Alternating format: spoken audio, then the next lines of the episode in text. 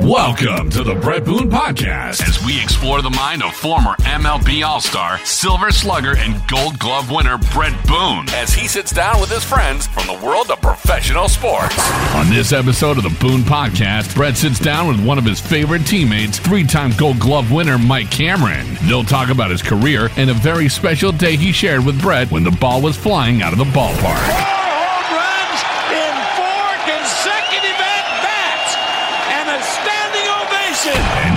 Here's your host, Bret Boone. We got Mike Cameron today, one of my all time favorite teammates. Uh, we only got to play together briefly, but uh, it was a lot of fun. He's got the biggest smile in the world, lights up a room everywhere he goes, always in a good mood, even if he isn't in a good mood. and man, he was my part. You were my partner, man. Cammy, thanks for coming on. It's it's definitely Booney. It's great anytime, to talk to you, brother. Anytime, anytime. Let's let's right off the bat. You know, people ask me all the time about about uh, clubhouse and leading a clubhouse and how does it go? And I and I always talk. I said Cammy was my cr- partner in crime in Seattle. You know, when the days I didn't have it, I could always count on on Cammy walking through that door. And I remember we had so many talks about you know, when we were struggling and man, what am I doing wrong? And and Cammy could come through that door, one for his last 20. We just got our butt kicked three days in a row. And he'll come whistling in with a big smile and say, I've been terrible lately, but today's a new day. and and it, it, you know, I joke about it all the time, but it really is an uplifting thing you know, when things are going so bad. But I knew I could always look in Cammy's direction. He's going to be smiling no matter what, good, bad, or indifferent. And and it really is a, an unbelievable quality, uh, professional quality. Tell me, tell me how that persona came about. Was that just natural, or is that something you learned? But you always we talk about professionals being too high, too low. You were always the same. Yeah, I, I, Booney, I just really think that it, it was a gift given to me because of the love of the game, the challenge of the game, um, understanding how I was able to improve year to year from the minor leaguers. I was an 18th rounder. I wasn't even supposed to be playing in the big leagues. But the year to year improvement and understanding that each day as a baseball player at the highest level, I got a chance as long as I'm at the ballpark. And I just figured that every day is a new day. And with that being said, I'm pretty sure we're probably going to talk about it later in this segment. If you recall, remember, I was we were struggling at the end of the month of April of 2002, and I remember that month turned over. as soon as the new month turned over, I hit four homers in a game, man. So I don't, you know, like it just it, there's just so much that can happen in the game of baseball uh, on a day-to-day basis. Where I always felt like um, my mental state and my mental capacity was, if it was a new day, then baseball has not dictated where I where I was going to have a bad day or not yet. And I was going to be, I was joyful because I really uh, cherished I really um, appreciated seeing my name on the back of a big league jersey, man. Every day I was appreciative of the opportunity that I got a chance to do it. Well, you mentioned the 18th round pick, and uh, yeah. I'm, I'm going to talk about your career a little bit. So you're an 18th, 18th round pick with the White Sox. Yeah. Yes. When did you know, an 18th round pick, you're kind of in the middle. You know, nobody really yeah. knows. Nobody's too high on you, but they're not real low on you. It's not like you were a 60th yeah. round pick. So when yeah. did when did people start paying attention to Mike Cameron, and, and and when did you start to realize, hey, I got a chance to be a big leaguer? Well, you know, like for one, I was a great athlete in high school. Um, I didn't play my junior year because of uh, the grades I had and my grandmother wouldn't let me play. So my senior year, I was always good though. I, I was good. I was been good ever since I was able to pick up a bat. I didn't realize how good I was. I just knew I was good. And it wasn't until my senior year, you know, like I was kind of a, a pioneer in my state, uh, uh, of my little city of LaGrange, Georgia, and being I wasn't the first one to get drafted. I was the second. There was another guy by the name of Jimmy Haynes that also got drafted in the same year, but I think he was drafted by the uh, Orioles. Um, was it the Orioles? Yes, yes, the Baltimore Orioles.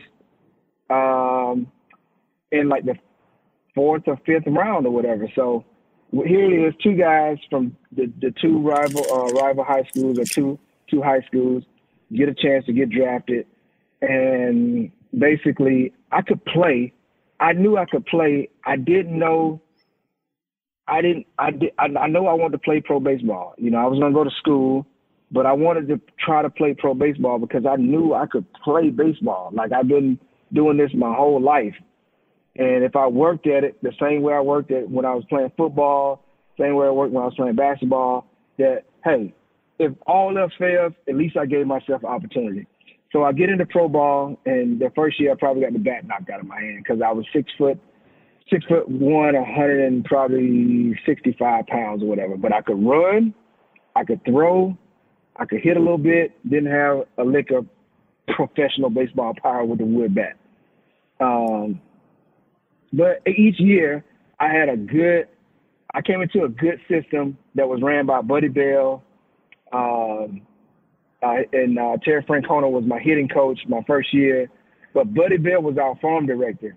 And Buddy Bell saw something in me before I probably even saw it in myself because of the, the, the ups and downs and the struggles that I uh, accumulated as a, you know, as a minor league player. And I think it wasn't until I showed signs that I could do it at the lower level, minor league levels. And I think once I got the A ball is when I truly became a prospect. Um, I had like I had 17 triples in high A ball because I couldn't hit the ball over the fence, but I could run. But at that particular point, I found out that I had a skill set that could possibly carry over if I continued to develop my skill set uh, like no other. And um, man, I got the double A. I got look, I got the double A at 21 year, 22 years old. Um, after going through the whole four system, four years of system, going to every instructional league, every every level. I went to every level, and I got the double A man, and I hit I hit 12 homers in Birmingham, and that was the time. It was right after the strike in 1995, um, and uh, I hit 12 homers in double A, and I got called to the big leagues. I didn't know. I was so excited and happy that I got an opportunity but I didn't know I was ready for the big league or not, but I was happy as hell to be. And now into the major leagues and saw how the work was going on and the performance was going on. Um, uh, and you know, my little cup of tea, I struggled my butt off. Um, I hit my first homer, and I got all that kind of stuff. And I was like, you know what? I maybe can play here. There's an opportunity that, that I can play here this level right here. And man, you know, I just took it and ran with it from that particular point on, man. And and um, I cherished every moment, every day, every opportunity that I had to get a chance to play uh, in the big leagues from that point on, bro. Like I, I made myself into a major league player from just a player, uh, a, a regular player in itself.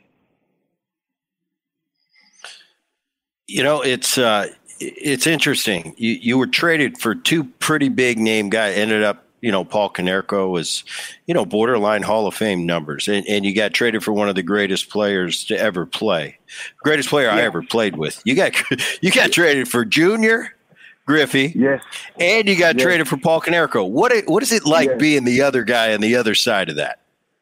Well, you know, like I guess the one first of all, you know, with the Konerko trade you know, I finished fifth in the rookie of the year, um, fifth in the rookie of the year from the AP, and I think Nomar was uh, the uh, obvious choice of rookie of the year. And I finished third amongst the players, the players um, um, vote or whatever. And um, in '97, when I did that, I came back.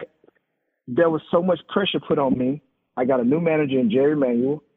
Um, and then I came back and I was marked by the media saying that I was the next 30-30 guy. You know, I had 15 homers and 20 some bags in like five or six months playing in the big leagues or whatever, four or five months playing in the big leagues. And that second year, man, I put, I took those external pressures and put it on myself. And with the pressures along with the new manager and Jerry Manuel trying to impress them, I struggled my sophomore year all the way up until probably the last month and a half of the season. I was very fortunate to be um, I was very fortunate to be in a position to stay in the big leagues all year long because I had, there was nothing else for me to do in the minors other than maybe go down and tweak my swing or get my thoughts together, so to speak. I mean, I was almost I was a 30-30 guy in Double A in in '96, and and uh, and it, it, it was there. So I guess that's why these external um, uh, expectations were put on me, and I, I had this skill set that I could really, really play the game. And so that sophomore year, I struggled, and I remember having to go back to winter ball, and uh, I found out I got traded by looking at the ticker that comes on CNN while I'm in winter ball. Had no idea. If I didn't know it, I wouldn't have never known. I was in Dominican Republic. And I remember getting traded for Paul Konerko, and then I, realized that, hey, you know, Cincinnati's got a young team. Uh, the manager is Jack McKeon. I know Jack McKeon loves young players. He's gonna let you play. He may trade you, but he's gonna let you play. I got a great opportunity with a uh, general manager Jim Bowden said, "Hey, I recognize your talent. I've had a guy like you. Uh, I had a guy like you in uh, Deion Sanders and and um, more so of uh, Reggie Sanders, and I see that in you. We're gonna give you an opportunity to play. My favorite player all time was Eric Davis anyway. So I relished the opportunity to go over there to really prove that, hey, I can do this. End up running, to, end up going into a great situation. I knew it was a great situation for Konerko because they just got Sean Casey. Uh, he couldn't play outfield. He couldn't run. He had a, a, a degenerative hip uh, complication. And for me, it was just a matter of me rebounding, refocusing, uh, redirecting my mindset as to what type of player I could become or what type of player that I needed to be. Um, and I just was able to get over there. I got with a person and by the name of Greg Vaughn.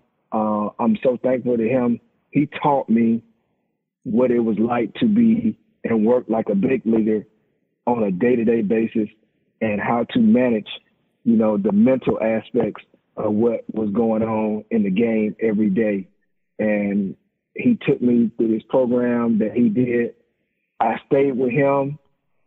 I was up at five every morning. We would get oatmeal. We would go do our work. I would work out. I would go hit. And I guess they got this routine from Tony Gwynn. I don't know about the you know, whatever type of breakfast they were going had going on. I don't know about the oh, oatmeal, Cammy. Come on, let's cut it short. I played with Tony. there wasn't a lot of oatmeal going on. Yeah, that's why I said, you know, I don't know about his breakfast situation, but the guy was awesome as far as um, um, working like a professional. Basically, Greg Vaughn. I played with some great players in Chicago. Uh, and what I view from my my eyesight didn't work for me. Greg Vaughn actually put me in the situation to do this. And I just took off from there, man. I ended up going 2020 there. Had a great year. They let me hit leadoff. I'd play every day. I I tell you what, I played so much. I was tired, but I was enjoying the heck out of it. And Jack McKeon made me play. He said, "You know what? We're gonna find out if you can play or not." he put me from the first after the third game of spring training. I was playing nine innings the next week. I was playing a whole game and coming back and play the next day whole game. And hey, I didn't know no better. I just know I had to go and play. And with that being said, it it instilled in me that hey, this is how you got to go out and do this. And you know, with Konerko, it was a, just a great opportunity uh, for him in his case, and it was a great opportunity for me to be able to do that. So I, I mirror, I think I mirror uh, Konerko more so than the next guy after being there for a year and had so much fun and you know playing with Pokey Reese and and Barry Larkin and and your brother Aaron Boone and Sean Casey and some Jeffrey Hammonds and the Michael Tuckers and Dmitri Young. I said, man, I fit here. Like I belong here. We got a chance to do something special. We end up losing the one game playoff to the New York Mets that one year in '99. I'm excited about that. And I was already hearing the rumbles that me, possibly me and Pokey Reese, uh, Griffey wants to come home, and the possibility of me and Pokey Reese and a couple other guys maybe getting traded for him because he couldn't work out a deal to stay in Seattle. I had no, I had no like, uh, really, it was just kind of talks. February 9th of 2000, I get traded for Ken Griffey Jr and I thought my baseball career was going to be skipped over because there's no way I could do the same things that this guy do. I could glove with him, but this guy's hitting 50 homers and playing like all world defense. I mean, he's an all decade player. How am I going to match up to that? How am I going to be able to be able to be in Seattle in this man's um, in his shadows and be able to stand on the same ground with him and do anything to please these fans?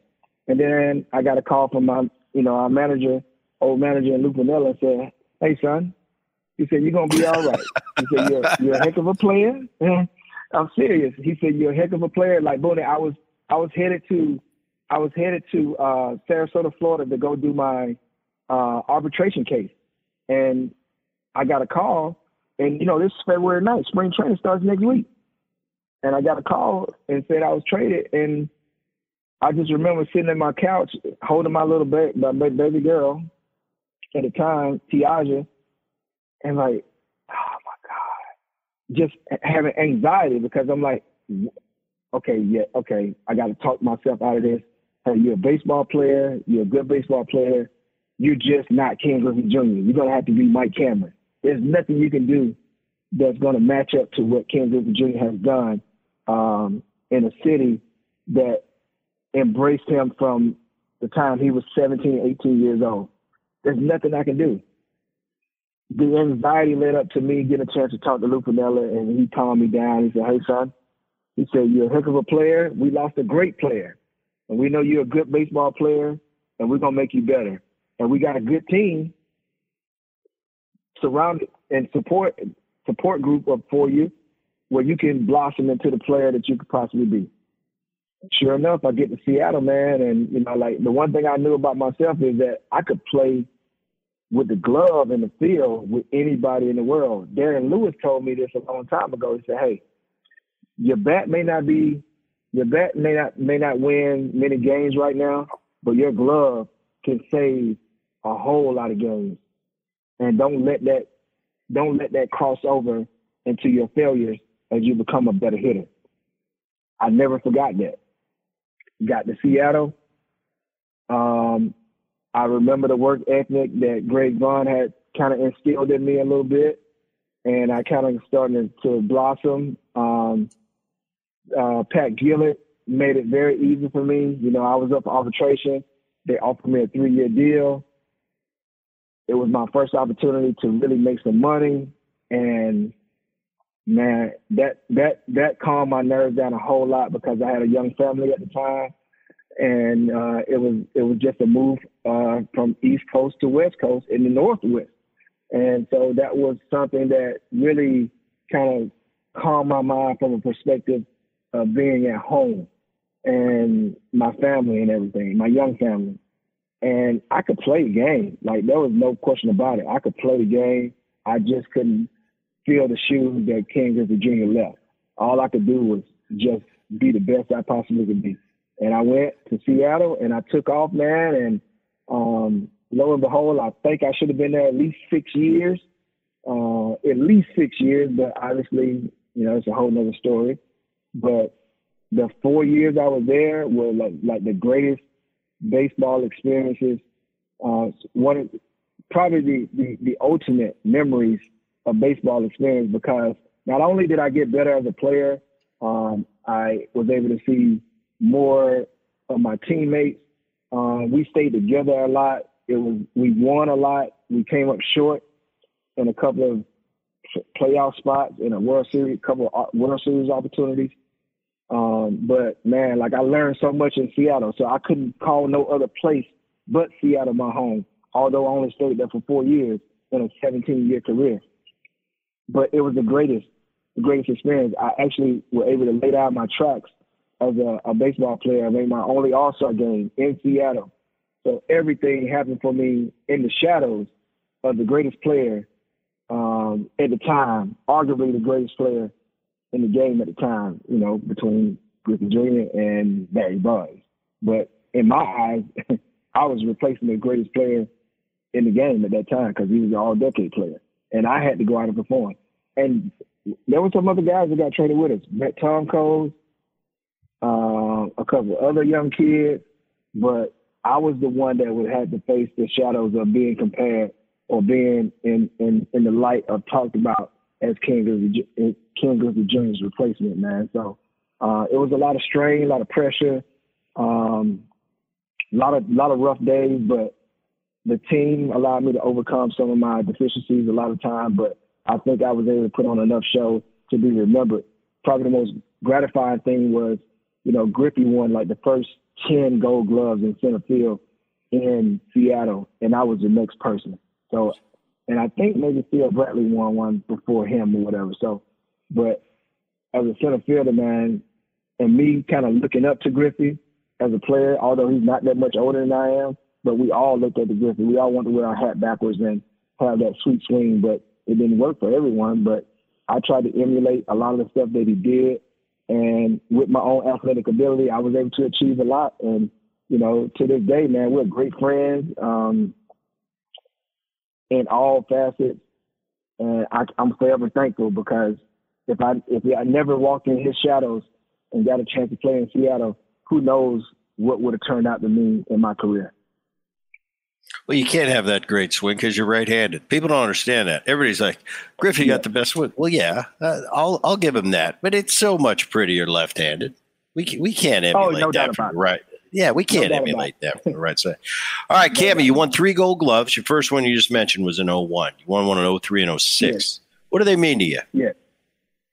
Uh, that means the world to me because the people who helped me do it were the first person I would have to say was Gary Pettis. I think he won five or six gold gloves.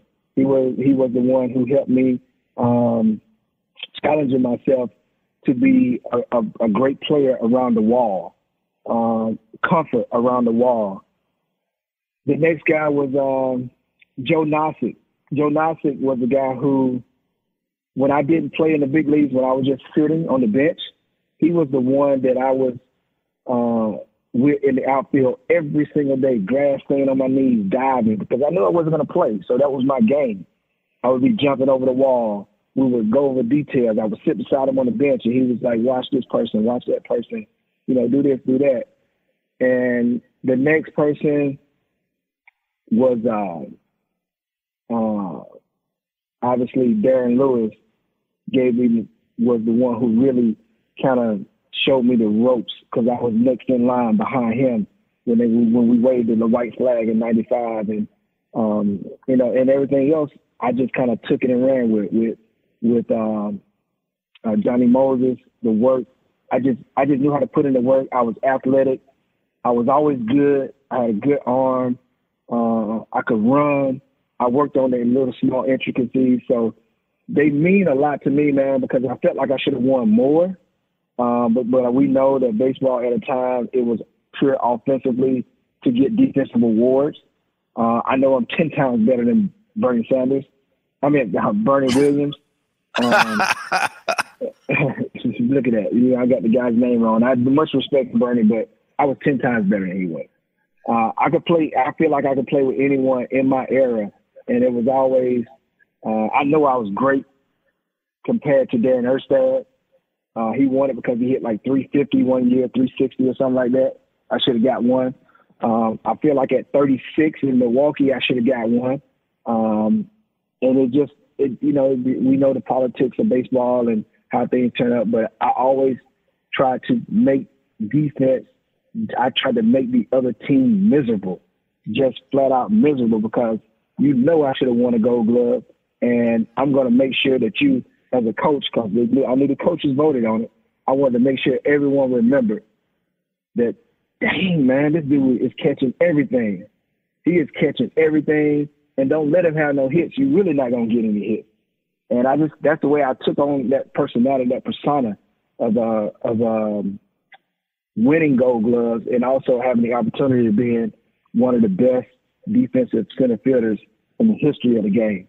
And I really look at myself like that because I understand the work that I put in. I understand the intricacies that, you know, the same way you worked on having this this God given ability to get rid of the ball real quick on double plays. I worked on the intricacies, uh, the intricacies of being a premier defensive center fielder, and offensively, I knew that I was I was there. I could be an elite elite guy if I was able to put it together over six months of a baseball season. But I knew year in and year out, I was going to be one of the best defenders to ever play uh, on a baseball field at the major league level. Yeah, and you know, I, I got it, it, and I'm glad you brought that up about Darren Lewis. And, and, you mentioned a lot of guys that bring back memories. Gary Pettis, one of the, one of the greatest one of a, of a previous generation, uh, played yeah. with my dad in Anaheim. He was a great center fielder. Uh, but I got yeah. to, I got to play. I was pretty lucky in my career. You brought up Darren Lewis, who who I played yeah. with very briefly, but he was an elite defender. I got to play with Junior as a rookie, one of the greatest to ever do it. Uh, I got to play with Mike Cameron, and, and you were yeah. definitely one of the elite elite. I got to play with Andruw Jones, uh, maybe the best to ever do it defensively. I don't know. I don't know what your opinion is on that. Oh yeah, by far, by far, man. Like Andruw Jones raised the level of play for everyone as a center fielder. He was the guy who made me challenge me to play shallow. Fortunately enough, I was so comfortable going back on the ball. In Seattle, we knew the ball didn't carry well. I definitely knew the ball didn't carry well in the left field gap. So I I used to challenge myself daily to see how shallow I can get, see how many hits I can take away to be able to um, to be able to to be able to um, to be able to um, try to do some of the same things that Andruw Jones did. I played against Andruw Jones in the minor leagues. He kind of blew past everybody, you know. So uh, we knew he was going to be great. And then I saw him play in '96 in the World Series, and I'm just like, God, this guy's like 17 years old playing the big league World Series, and it's amazing. But obviously, we know those things come in time. Your time is your time in the big leagues, no matter what age you are. But uh, yes, he raised the level of play, and he really challenged me on, on, a daily basis to get better. I looked at him as the standard uh, at the time, and obviously, the standard I felt like was in the American League for me was Torii Hunter. I didn't feel like nobody else was better. It was me and Torii, and then Andruw Jones, and I, I forgot. You know, I'm much much props to Jim Edmonds. Uh, he was great. Like Jim Edmonds was great, but I've always felt like the balls that he made great diving plays on, I catch them in my back pocket and flip him back in. And there's no disrespect to him, but that's just the way I felt about the way I played to the field. I felt I played with a grace in the outfield, um, uh, unlike anyone else. And obviously, that grace was my grace. And obviously, Torii played the way he played because he had to play on turf. So he always played deep. So he always made plays around the wall. I thought Andruw Jones was the complete guy because he could do it all. He could throw. He could run down balls. He balls in front of him. They never got down. Like I just watched his tape the other day. Like dude you know, somebody hit a ball in left center gap into Montreal, and I think the guy showed up at the last second and caught the ball as it was getting hit the ground on that turf. And I'm like, man, this dude can play some baseball out here. And that's the way I feel. I mean, that's, that's, that, like that's that's that, that's how I like playing center field is an art. It's a piece of artwork, man, and that and I felt like I I painted my own canvas in that in that matter. Well, I want to yeah, and I want to say that as a center fielder, you're the you're the captain out there. You're the captain of the other. Yeah. Did it matter to you? And this is an honest question coming from a middle infielder. Did it matter? Did it matter to you who was in right and left field? Or what was your role yeah. as as the captain? Center field's always the captain, but it, did it matter who was in left and right field? So it mattered to me because I was always in communication on the guys of what I would do if this play particularly happened. Most of the time, if I, I always told them, if I think I can get the ball in front of us, you will see me go in front of you. Please go behind me. Uh, it did matter it, if I knew I had like a Jay Buhner in left field in his latter years. I knew that I had to do more work covering ground and and and, and he well he played left field he played right field his whole career but then he moved over when he had the the ankle problems or whatever or the Achilles problems to left field. And my job was to take pressure off of him. Uh, when the next year in 2001 when I got Ichiro it was over. It's like we we synced up from the very beginning and we speak two totally different languages but we speak the same language in baseball. And he played the the game in the outfield like an artist also, and I felt like our art just kind of meshed very well. So we were very dominant. It didn't matter who was in left field at the time because I was going to cover three quarters of it anyway, and I didn't. There was another another quarter that I didn't have to really worry about because of this greatness of talent in right field. So it is important to be able to understand who you are playing with and what they are capable of doing. And when the only time I ever had issue is when I had to move to right field because of the great the, the way the aggressive style that I played center field was when I went to New York when the New York Mets signed Carlos Beltran as a free agent.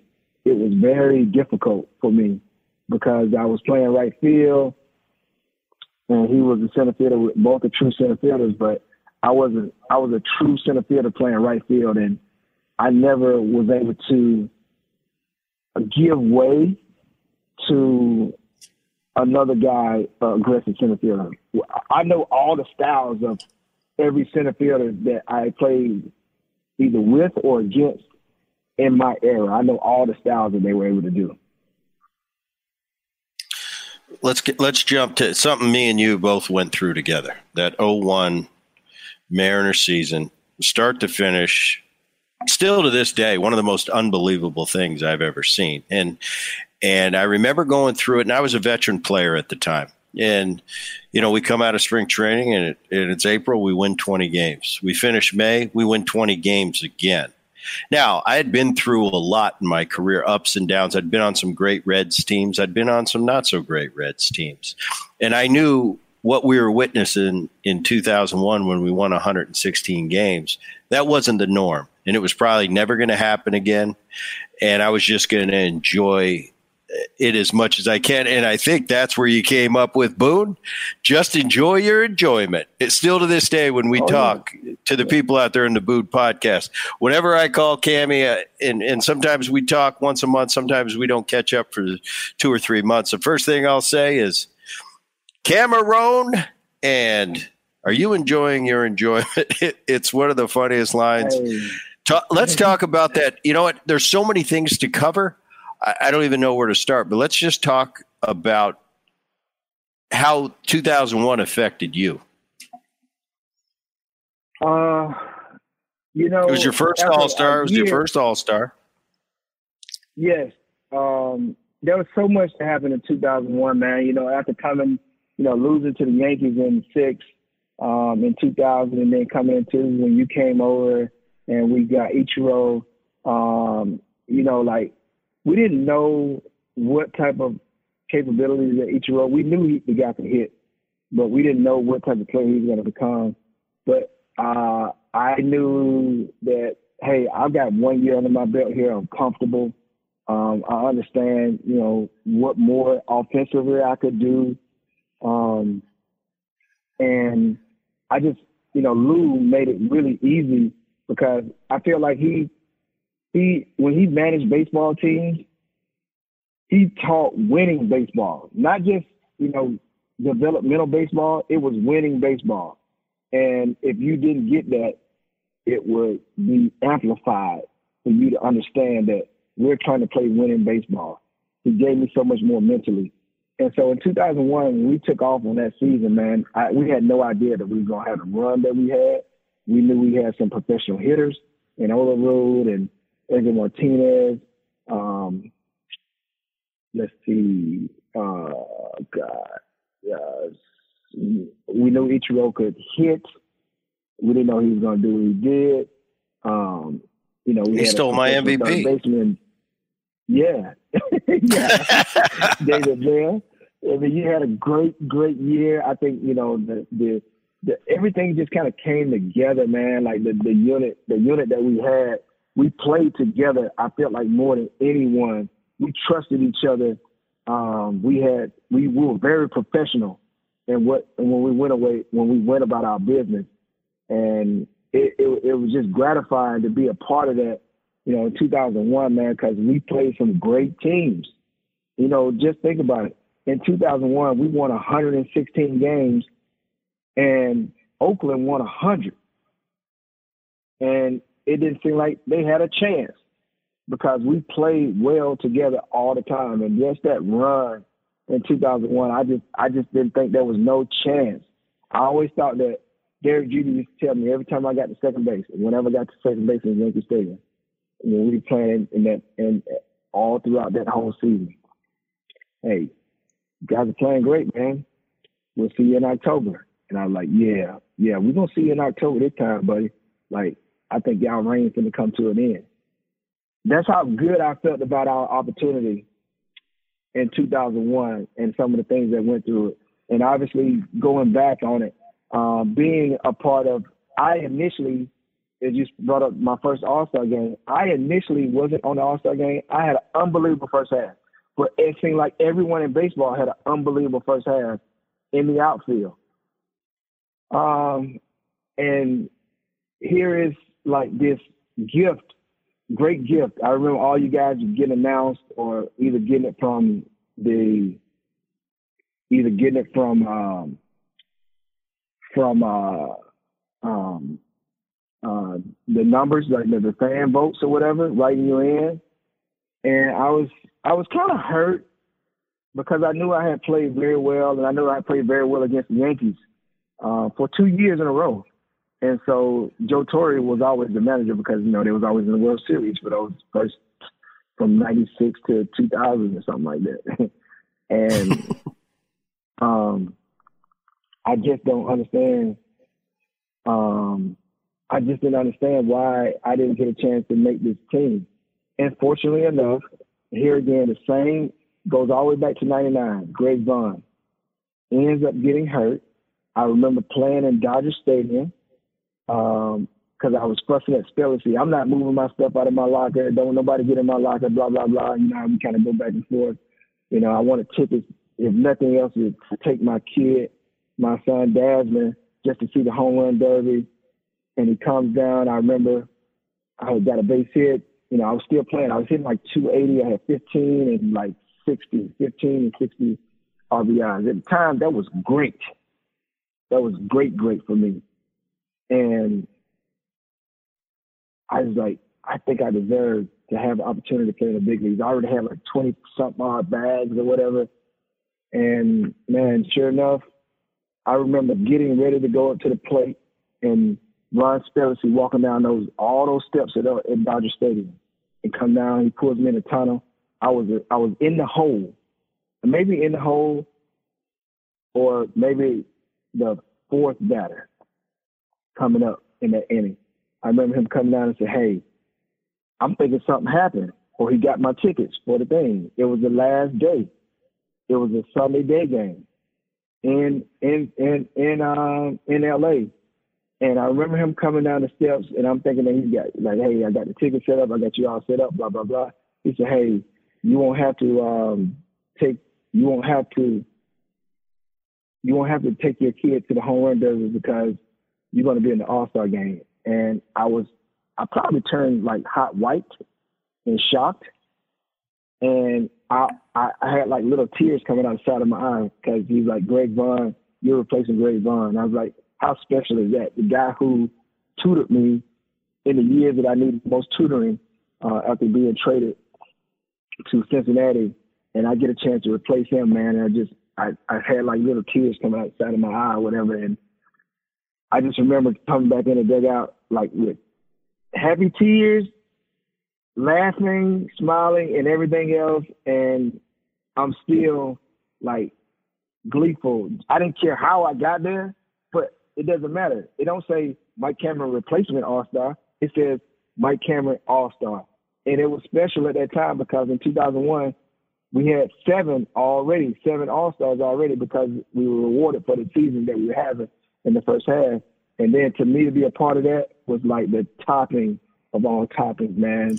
Uh, well, I remember, I remember, I remember that All Star game, and and I remember, and this is this is one of the reason Mike Cameron is Mike Cameron because it, it was the most genuine reaction I've ever seen to being an All Star, and I remember they made you they mic'd you up and they gave you like your own show and this is before yeah. twitter twitter and instagram and i remember to the people that got a chance to see it and and people that didn't know mike cameron you know they yeah. would they would talk to me and say look at Cammy. i said that's by the way guys that's not him entertaining you that's like real right there that's how he's really yeah. feeling and i think it's what it was so refreshing and it's so good for the game because that was genuine. That was genuine. You you were telling it like it was. Yeah. Like I can't believe I'm in the All Star game.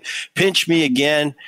And and that's what that's the ultimate thing in baseball to see that and to see how much you appreciate. It. I see guys time to time they they get selected to an All Star game and they just don't go. And, and I've always thought no. to myself, you only go around once, and and Man. it's such a hallowed elite group to turn down an all star, you know, appearance is mind boggling to me. And and that Man. and that video that you made for that for that all star weekend should be a video that everybody watches. That if you ever think about turning down an all star game, watch Mike Cameron mic'd up in 2001, going to every corner of the stadium and just, I mean, that's what it's all about. That's when we're in Little yeah. League and you making that video, that's what it's all about. And I and that stands out to me to this day. Yeah. And I remember saying, like, hey man, like, you know, I know we got eight all stars here, but I feel like from what I've been through getting to this particular point, I am the host of this All Star game. I replaced Ken Griffey Jr. I'm here now. Like I'm on the stage. They're like, this yeah. is my stage now. This this is my home. Like I, I like it was like the keys were turned over to me. So it's my turn to be able to like allow me to embrace the people who embrace me uh, being there. I just remember, man, getting getting on the like the, the the activities that were going on around the city. I was trying to do everything. My whole family came in.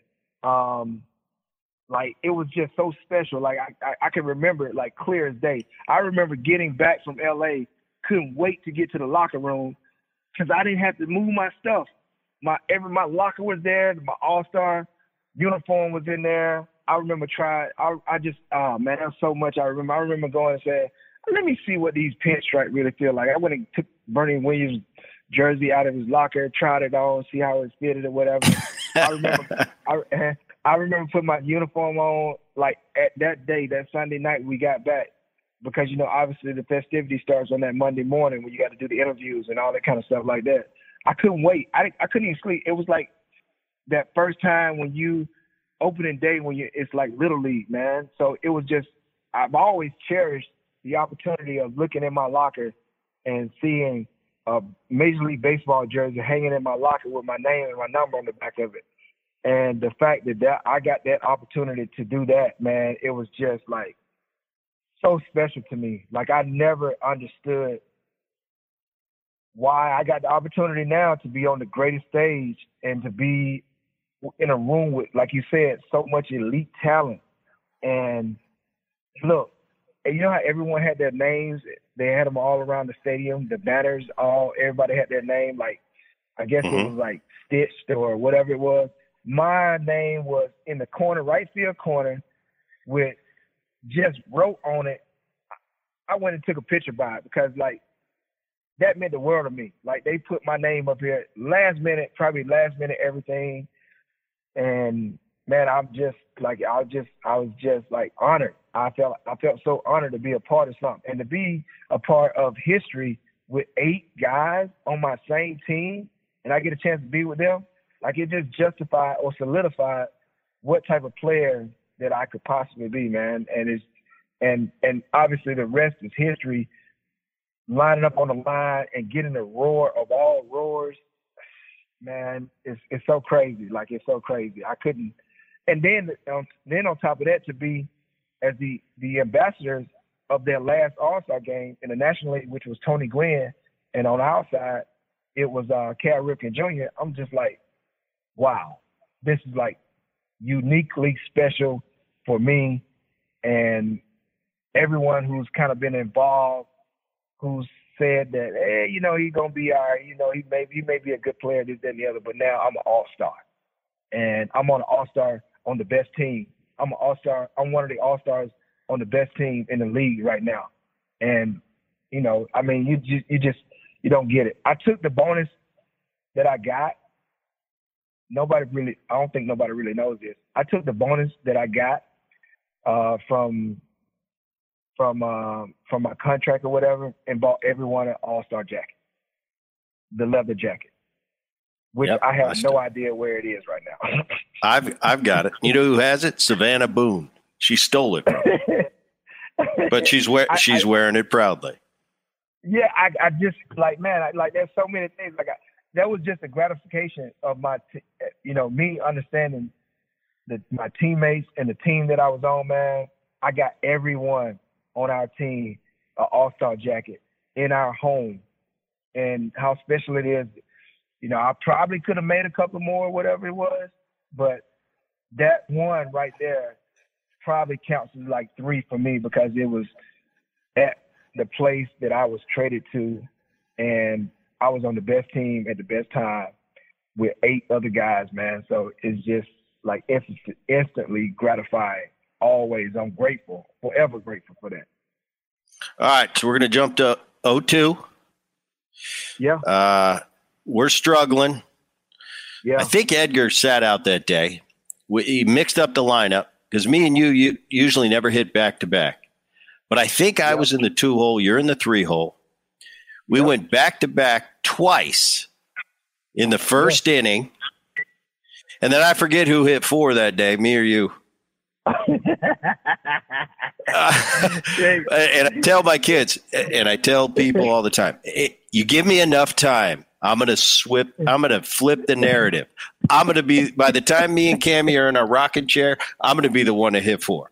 I don't know. That's kind of my goal in life. But no, on a serious note, Cammy, we go back to back in the first inning twice. Never happened yeah. before in the history of the game. And then I strike out, and then I strike out again. Cammy hits another homer and another homer. And then I walk yeah. my fifth at bat. And I remember it's weird when you you're naming all these names, and here's Paul Konerko coming back into our yeah. line of questioning. Yeah. I'm standing at first base with Paul Konerko. You get a 3 0 count. It was a blowout game. We were killing them. And I said to yeah. Paulie, one of the unwritten rules in baseball is if you have that big of a lead, you don't swing 3 0. And I remember saying to Paulie, I said, Paulie, if there's ever an exception to the rule, you had four homers already. I said, it's right now to swing 3 0. And he said, I agree with you, Bret. And I knew you weren't going to swing. So you took it.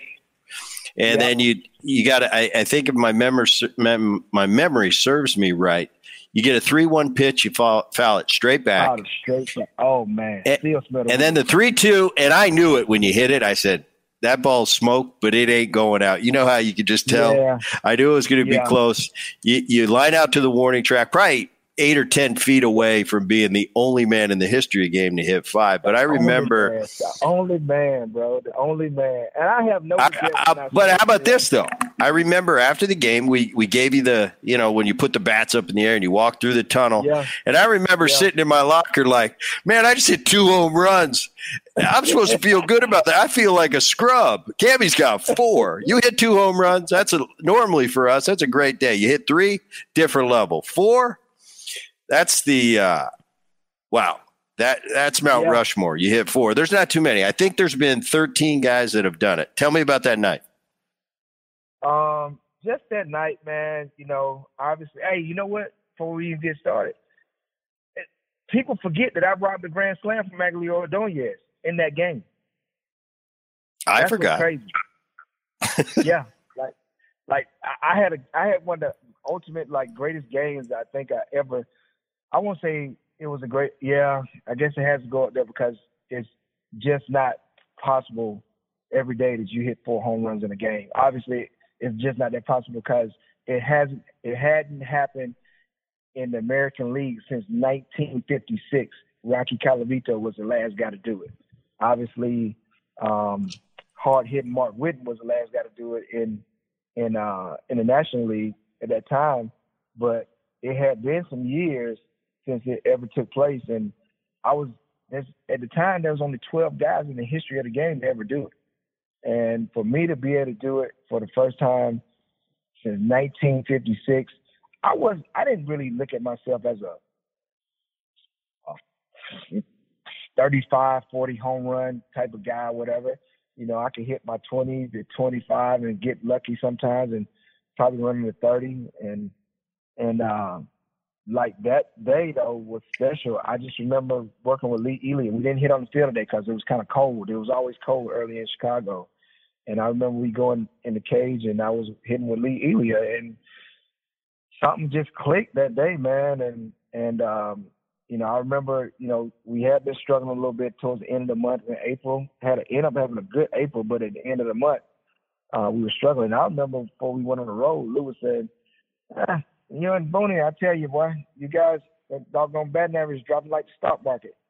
Lucky you guys, by the time you guys pick it up on the stock market, I said, hey, man, we're going to Chicago. You ain't got to worry about me. You know, I was a Chicago killer, Chicago White Sox killer. and, and, and I didn't expect that to take place, but that day it was just something special going on, man, where the wind was blowing kind of like out, swirling in center, blowing out the right center and kind of like towards center field and it was chilly that day. Jane Ball, my old roommate, was on the mound. We were teammates and roommates in Chicago. I stayed with him when I first got called to the big leagues.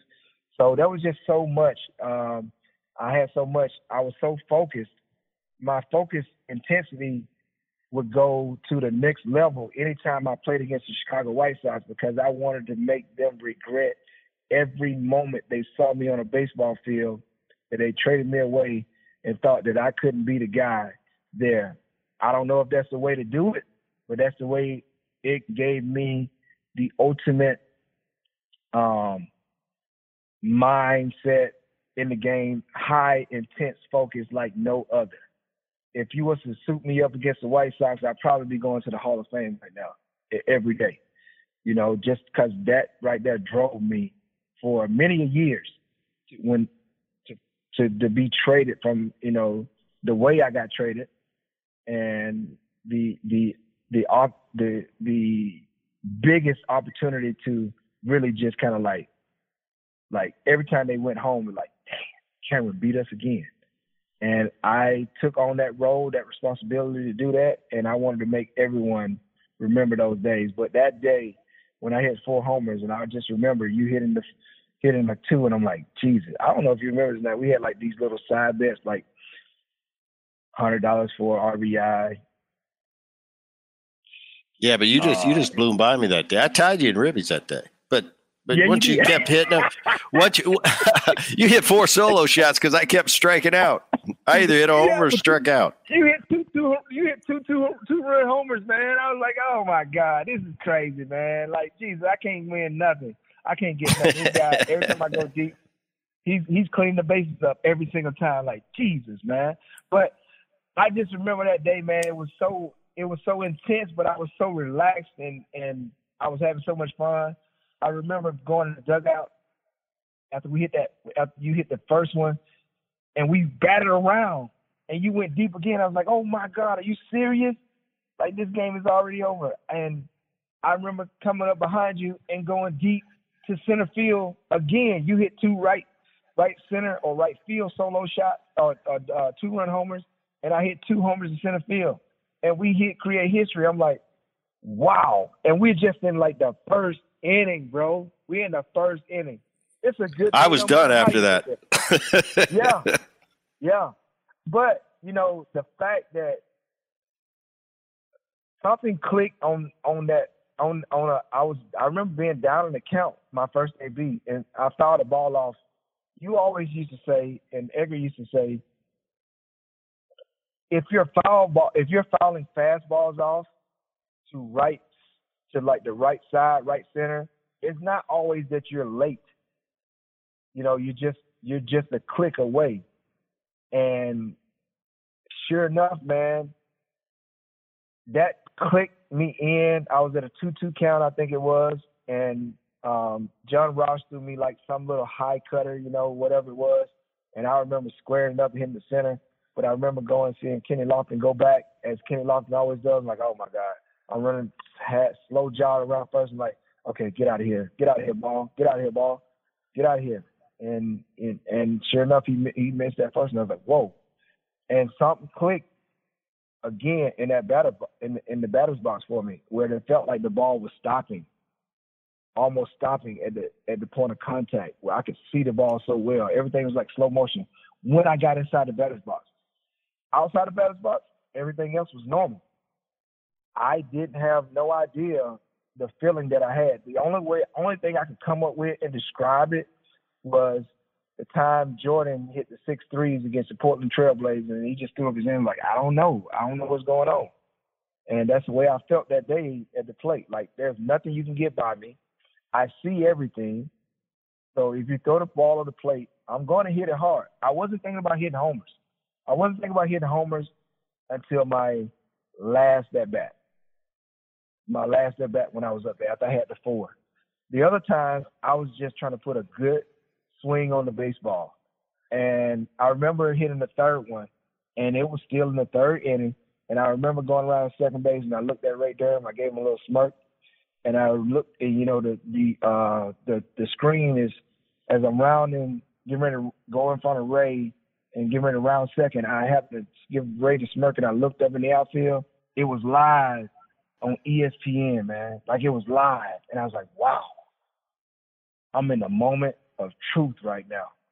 And it, I was like, I it was present. Like I, it's like, man, like they going to. I know that when they do that, that means it's like breaking news. Like Mike Cameron yeah. has hit three homers in the first three innings, and we still got six innings to play. So something special could possibly happen right here. I remember going around the bases and remember that. And I remember when I got around third, I hit Dave Myers' hand, and I told him, I told him, I, I told him, I said, Dave, it's gonna be a good day today, brother. And I looked in the I looked in the other dugout, and I saw saw my old coach Joe Nossek and my old manager Jerry May was sitting beside each other. Jerry was sitting on his hands, and it was kind of cold that day. And I said, "Oh boy, it's gonna be a good one today." And like I, I, was saying it to myself, I was I was shaking my head, looking at him like, "Yep, it's gonna be a good one today." And he, obviously, you know, Mark McLemore was was my hype man as always. So I was really feeling good about myself and the opportunity that I was getting. And on top of that, I remember when every time I would go into a little bit of a funk, I would always use one of Edgar Martinez's bats because we used the same type of Rawlings, but he had the best wood, obviously, of all woods because of who he was and what he did with the wood. And so he had this triple lacquer finish Rawlings bats that I loved, and they were not really heavy. They were kind of very, they were just, they were perfect for my hand. But there was just so much in that day, man, that I remember getting booed. I remember the last at bat. Remember after the third, fourth at bat, I was getting a standing ovation. I was getting all of the gratification and all the things that I kind of transpired by getting traded for Griffey, kind of making my mark in that point, um, rubbing it in the faces of the people of Chicago who said that I couldn't play. Um, then on top of that, we just totally dominated them. Like that was like so much gratification to me and all in one game. And I just remember all these things going through my mind as I was running around the bases. And now finally the people of Chicago have to bow down to me because I just made history. And so, yeah. you know, that was that was like special, special, man. I just remember all of that being special. And I remember after the game and we were, you know, we do the little handshake, we come over the mound and I remember I got to Lou Piniella and said, you did good today, son. You did good. And it was special because Lou was hard to please, man. I mean, he's hard to please unless you're hitting like Edgar. you know what I'm saying? Yeah, exactly. You know, he's, he's, hit. he's he's hard to please, and he told me that day. He said, "You did good, Dave. You did good today, son. You did good."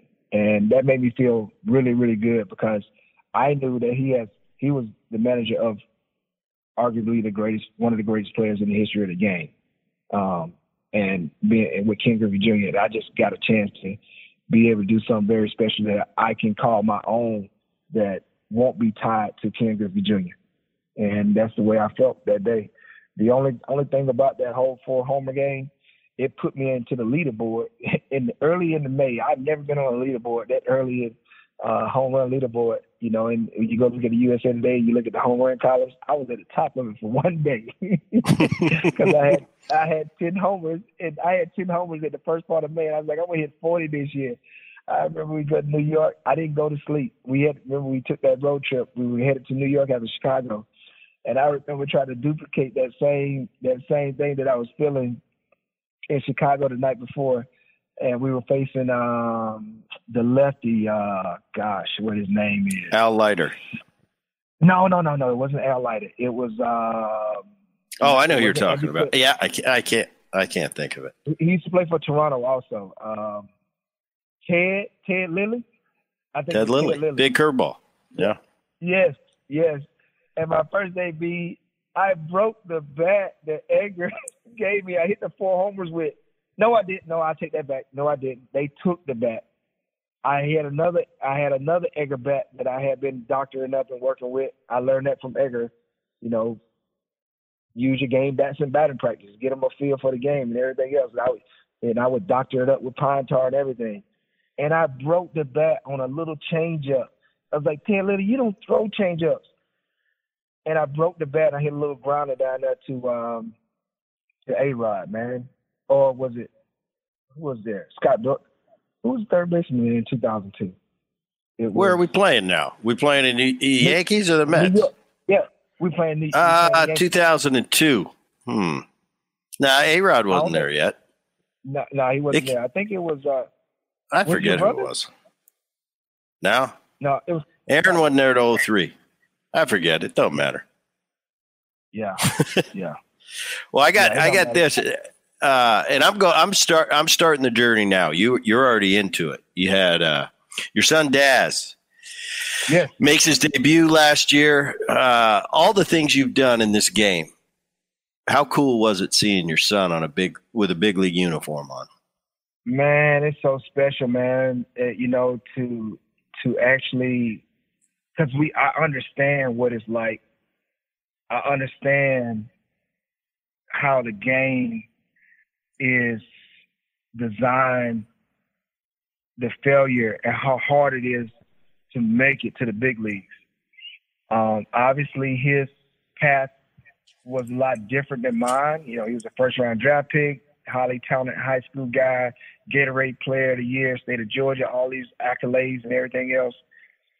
Um, and to see him go through some of the same grind, and I know that he wants to play in the big leagues, but you just don't know. You know, like you just don't know. If to see him get an opportunity to play in the big leagues, man, it was so it was so bittersweet because I couldn't be there to just give him a hug because I understood how hard it is to make it. And you know, due to the COVID situation and that was going on, and also due to the fact that he overcame the the COVID uh, COVID sickness in itself to be able to make it to play in the big leagues, man, is like man, man, like we just made history, and it probably supersedes anything that I've done on a baseball field because to actually see your son following your footsteps and to be able to make it, I I, I can, man, like it's it's just like it's it's amazing to be able to do. It. I'm I'm so I'm happy.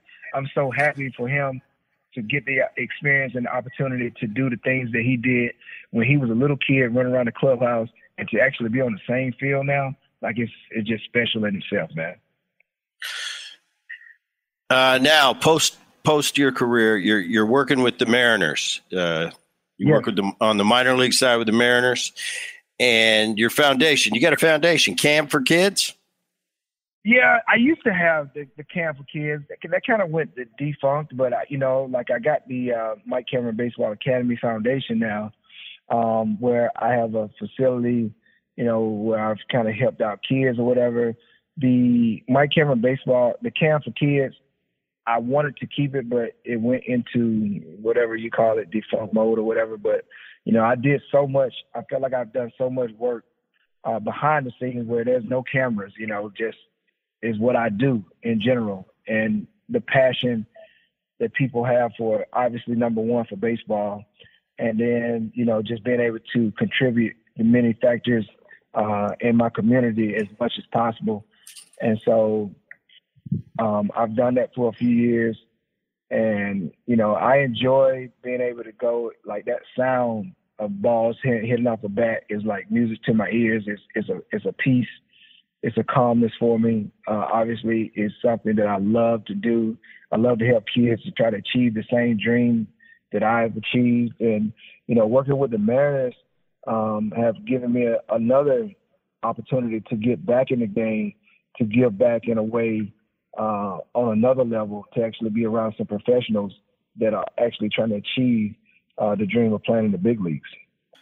Well, Cammy, this has been a lot of fun, man. And and to the to the Boone podcast listeners out there, I, I started off this segment with saying one of my all time favorite teammates, and, and I think when you speak and and with the genuineness you speak of your experience as a big leaguer. Any big leaguer out there, any amateur player out there, when you're not enjoying the game or, or you're taking the game for granted, go find Mike Cameron because he'll he'll tell you how to appreciate what you got. That's why everybody loves Cammy. I appreciate you coming on. That was a lot of fun. And what we do here at the end of the Boone podcast is we allow uh, one of the fans to ask you a question, and Dan Levy, the voice of the Boone podcast, is the man to to uh, ask that question. Dan. Hello, everybody. Uh, thanks for having me back on the podcast. well, Cammy, I just wanted to say to you before I give you the fan question, I was there when you hit the four homers, and it was one of the coolest things I've ever been to because the entire crowd was rooting for you. the entire yeah, crowd was yeah. rooting for you. Yeah, because they couldn't be rooting for the Sox, so we beat them fifteen to four. I think it was. So. it wasn't the first time I saw that, by the way, but the the four home runs was was pretty awesome. All right, but here is here is the fan from the question or the question. Here is the question from the fans. What was it like to be Bret Boone's teammate? Man, oh. I tell you, boy. Booney was the the ultimate guy of confidence, one of the ultimate guys that ever been around in confident wise. And it rubs off on you in a way that you probably don't even recognize. I mean, because like here's a guy who's a third generation baseball player at the major league level, so he knows all the ins and outs, man. And and um, you know, in his second tour of duty, it seemed like when he came to to Seattle, man, like we kind of clicked. We hung out together on and off the field. Um, sometimes late nights in all kind of ways, and and and we enjoyed it. Um, hard nosed player, man. So I respected that because that was the way that I only way I knew how to play.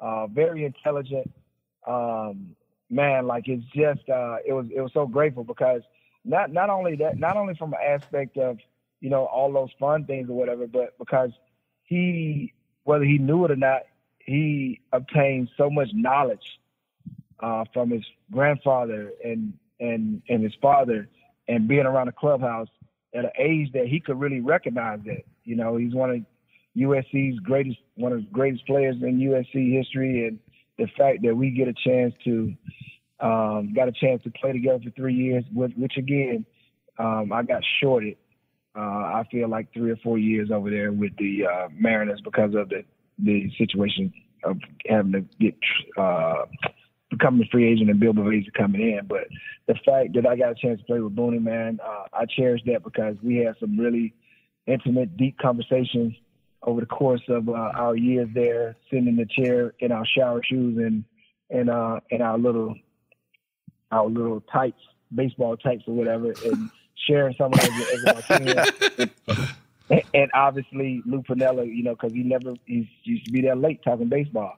Those are the things that as a player that you never forget, more so than the games on the field, are the times and the camaraderie that you got a chance to share amongst each other in the clubhouse. Because look, baseball is a family game when you start to play Major League Baseball because everyone that you're around understands the importance of how how tough the game is. Also, you know, whether you're dealing with some stuff at home or whatever it may be, you know, outside outside influences on baseball. But when we came together as a unit in the clubhouse, man, it was like, you know, it was a brotherhood and we pulled for each other all the time, man. So uh, I'm forever grateful, you know, of being a, a, a brother to Bret Boone and also, you know, my other teammates too. But you know, obviously there are ones that you are really ones that you mesh well with, and the energy is great with, and obviously he's at the top of the list for me. Well, Mike Cameron, we want to thank you so much for coming on today's podcast. We really appreciate it. Man, I enjoyed it anytime. I will be there. Thanks, Cammy. Mailbag. All right, Boone, you know that sound. It is time for the Bret Boone mailbag. And of course, all these questions come via his Twitter account at the Boone29, or you can also find him on Facebook and Twitter as well. And you can shoot your questions to him over there as well. All right, you ready to go? Let's do it. This one is from Kendra in Bakersfield. Bret, who has the cleanest looking uniform in baseball? I don't know. Never thought about anything like that. I'm going to go with Mike Trout. Ooh, he does keep a clean uh, uniform, doesn't he? He really does. Is there anything that guy isn't doing right now, for the love of God? He's pretty good. I, I paid attention to him this year. And, and I've always known he's a great player, but I really paid attention to him this year. He's really good. he is really good. He better than I even thought he was. All right. Alan in Clearwater. Bret, are you a fan of Skyline Chili? Big fan. Big fan. Love it, miss it. Uh, there's a few things in, in Cincinnati that they're kind of favorites for. Uh, Montgomery Inn ribs, mm. Skyline chili, and Graeter's ice cream. Three things I missed from Cincinnati. But yes, big fan. Now the Skyline chili that comes with spaghetti, correct? This comes with spaghetti. It's it's got a different taste. It's not a normal chili. I can't explain it to you. You gotta you gotta try it. Comes in a two, three, and four way, depending on on the fixins. Okay, how would you go yours? Two, three, or four? What's a four? I don't remember. I, am not a big cheese guy, so I'd usually just do the the chili and onions. But gotcha. you can get it online. I think now you can order it from Cincinnati. They'll ship it to you. It's it's different, but it's it's really good. All right. And the last one. That's an actual mailbag. You have mentioned golf a lot in this show with Joe West. How far do you drive the ball off the tee? That's from Walter in Massachusetts. Really far. Uh, you know, it's tough to it's tough to put a number on it because it's all conditions. Where are you playing? What's the wind? Are you downhill? Are the fairways running out? Uh, I hit it far, and, and not always straight far, but uh, I still hit it pretty good. I used to hit it farther when I was younger, but uh, I'm realizing keeping in the fairways a little more is a little more important than length. But uh, I, I hold my own. It's amazing how much better we were at things when we were younger, isn't it? Mm-hmm. All right, Bret, that's going to do it for the mailbag, and that's going to do it for this podcast. Again, if you want to go ahead and uh, shoot the Boone a couple of questions, anything that's on your mind, do so. Add the Boone29 on Twitter. He's on Facebook and Instagram. Just shoot him over there, and he'll uh, we'll put it in this podcast. It's what we do here. For the former MLB All Star Silver Slugger and Golden Glover, Bret Boone, my name is Dan Levy. Thank you, Mike Cameron, for jumping on. We'll see you guys next time right here on the Bret Boone Podcast. See everybody.